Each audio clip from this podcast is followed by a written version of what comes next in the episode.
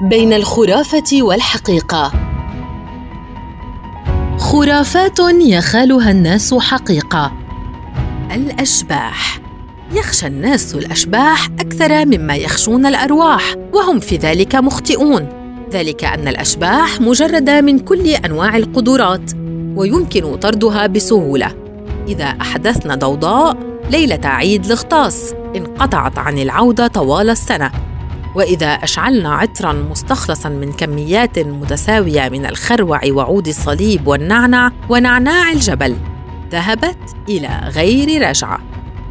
الشبكة. على الفتاة المقبلة على التزوج بالصياد ألا تنفرد بإصلاح شبكة خطيبها علنا لأنها تثبت بذلك أنها ستكون هي الآمرة في البيت. الشبوط إذا كان نجاح أحد الطلاب في الامتحان مرغوبا في الصين أهديت إليه سمكة شبوط حية. إلا أن عليه أن يعيدها إلى الماء مباشرة لئلا ينسى ما يعرفه.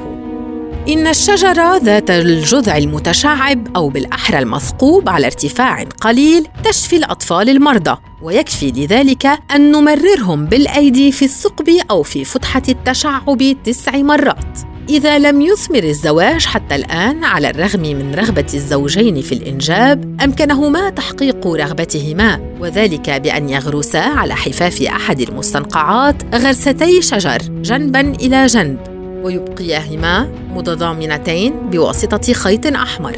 إن الفتاة الراغبة في الزواج أو الأرملة الراغبة في الزواج مجددا عليها أن تربط بين غصن حور وأحد جواربها بواسطة خيط أبيض ثم تدس مجموع ذلك تحت مخدتها وبذلك ترى الشخص الذي سيتزوجها في حلمها.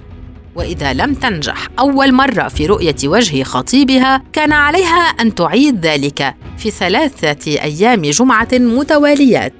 وإذا تجدد الفشل كان عليها أن تنتظر السنة الجديدة لتعيد طرح المشكلة. شجرة التوت. من شاء أن يبقى سعيدا كل حياته كان عليه أن يغرس شجرة التوت إلى جوار الجدار الشرقي في بيته. ومن رمى بأربعة سهام عن قوس مصنوع من غصن شجرة توت في الاتجاهات الرئيسة الأربعة وقى أسرته وبيته من الأقدار الشريرة. ويجب أن يمتنع الحبيبان عن الالتقاء تحت شجرة التوت وإلا كانت نهايتهما الانتحار. وقد غدت زهور شجرة التوت حمراء بلون الدم.